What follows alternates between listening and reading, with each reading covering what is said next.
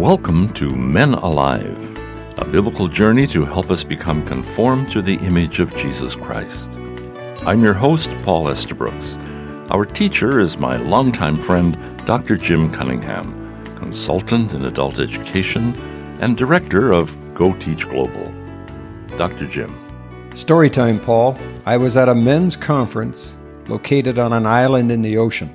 The participants were from 12 different language backgrounds, but they each spoke English. During free time, seven men signed up to go canoeing in a large fiberglass replica of a traditional Indian war canoe. The canoe was over 7 meters 20 feet long and could hold 16 paddlers, two abreast in eight seats. I watched as the seven men boarded the canoe for their adventure. None had ever been in a canoe before. Picture this, Paul. The first man went to the front seat of the canoe. The second pair sat in the second seat and the rest in the next two seats. One problem. The back seats were empty, and now all the weight was at the front of the canoe. They shoved off from the dock, and each man began paddling, on his own, at his own speed, with a predictable outcome. They were going nowhere. From the shore, it looked quite comical. Have I mentioned that none of the men had ever been in a canoe before? The host saw the problem, jumped in his motorboat, went out to the large canoe, and coached the men to spread out along the various seats, one to a seat, and paddle on alternate sides of the canoe. They did that, and off they went, paddling in a large circle, as the side with the strongest paddlers overpowered the weaker side. They were missing a sternsman in the back seat who could steer the canoe and keep it on course. The host looked at me, knowing I had taught canoeing in the past, and said, Are you willing to join them and sit in the back and steer for those brothers? We jumped in the motorboat and raced out to the canoe as it was heading to a rocky area.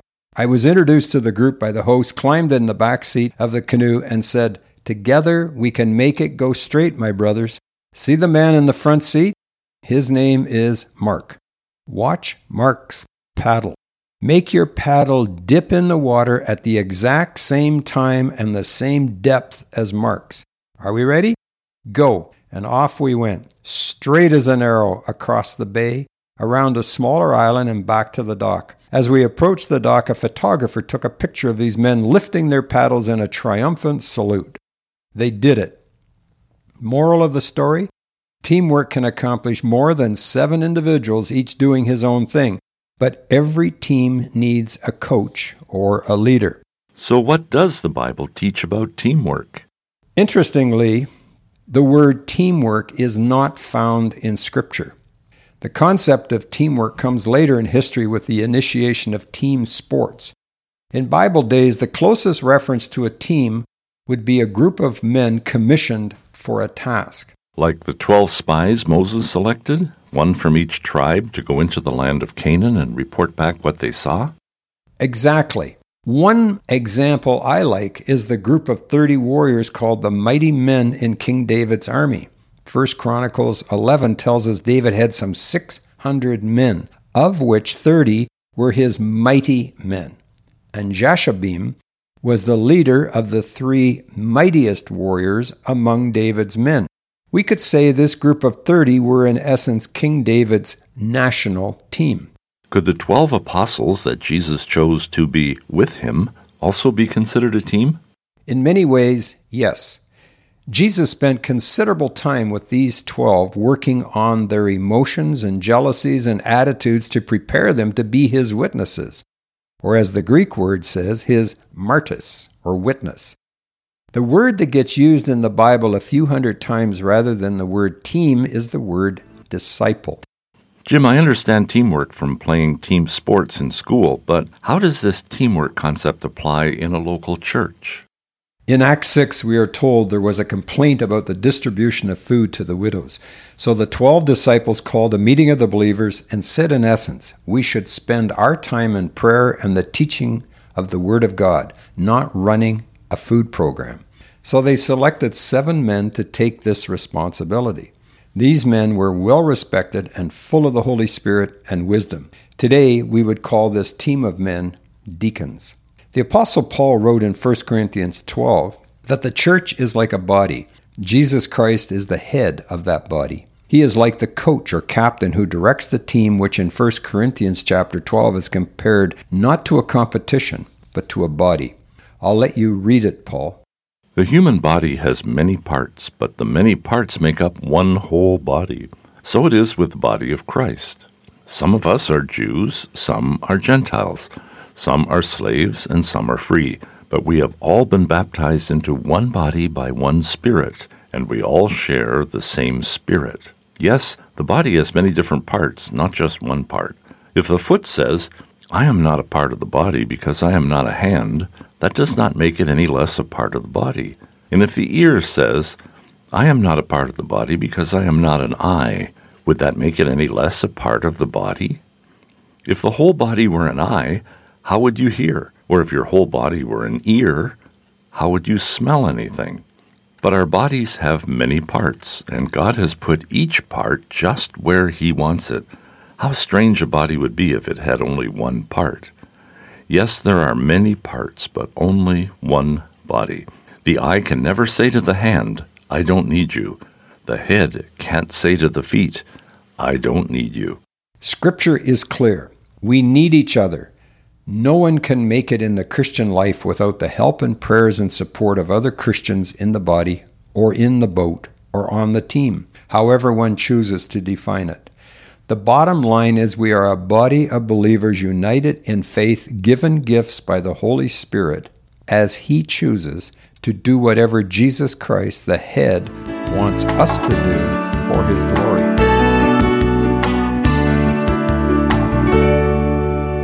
This is Men Alive with Dr. Jim Cunningham from Go Teach Global. We invite you to visit our website at goteachglobal.com. There you will find lots of teaching topics by Dr. Jim and learn what the purpose and ministry of Go Teach Global is all about. He and I have also written a text used around the world titled Standing Strong Through the Storm. It's in its third edition and has been translated into more than 48 languages. You'll also find some videos of Standing Strong Through the Storm teaching on Dr. Jim's website as well as the YouTube link to 12 webinar videos recently offered on the topics from the SSTS text. While there on the Go Teach Global website, you can see and listen to all or any of the episodes of this radio program and podcast, Men Alive. As of this recording, there are 128 programs there on many different topics, as well as comments from you, our listeners. Another of Dr. Jim's website pages allows you to download all the free documents offered here on the Men Alive programs. There is one we want to especially highlight on this program. It is titled Live the Jesus Way. Dr. Jim and I want to see everyone living the Jesus way, and that's why we're offering this special digital booklet. It contains 30 daily devotionals based on verses from two sources of the New Testament where Jesus identifies the key elements of his unique teaching. Live the Jesus Way is free for the downloading at www.goteachglobal.com.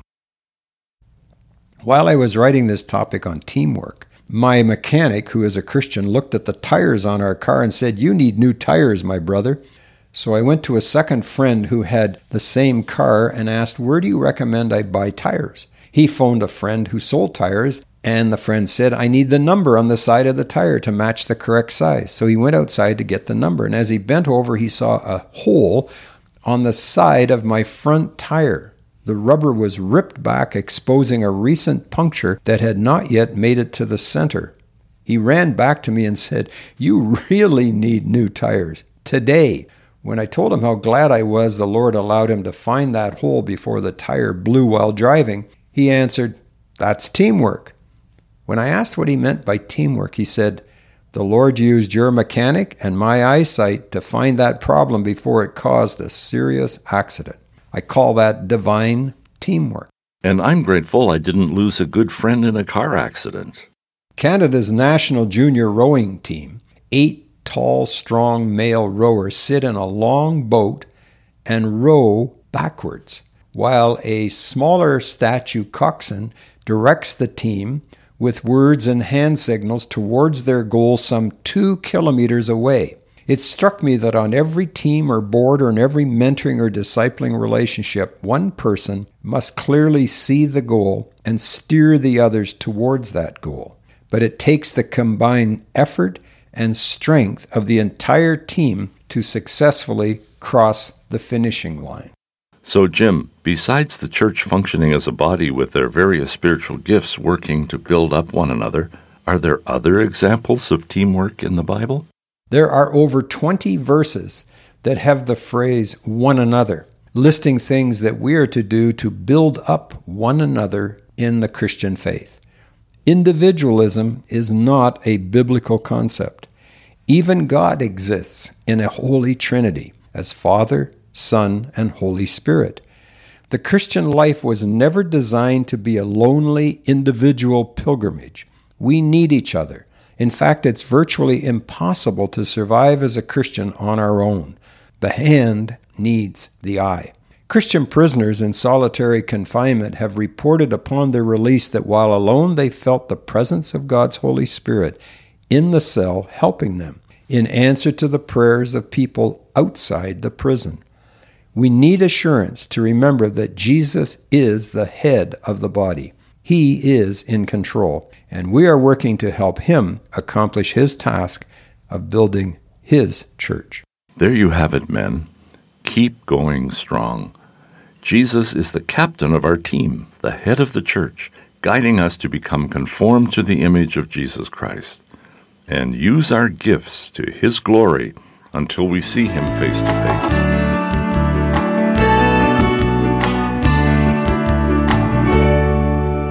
Send us an email at menaliveuntogod at gmail.com.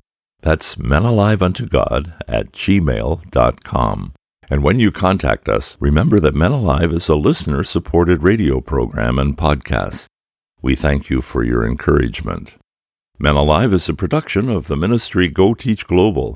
We warmly welcome you to come visit us on our website at goteachglobal.com. There you will find background information about Dr. Jim, and the second page gives you an opportunity to listen to any or all of the many Men Alive recorded programs like this one. And there you also can make a tax deductible donation to the Canadian and USA registered charity Go Teach Global. This will help Dr. Jim and me to respond to the many requests we receive to teach our seminars in low income areas of the world where opportunities to learn are sometimes limited. You can help us make a difference. Go to goteachglobal.com today. Until next time, I'm Paul Estabrooks on behalf of Dr. Jim Cunningham, encouraging you to become men alive, transformed into the image of Jesus Christ.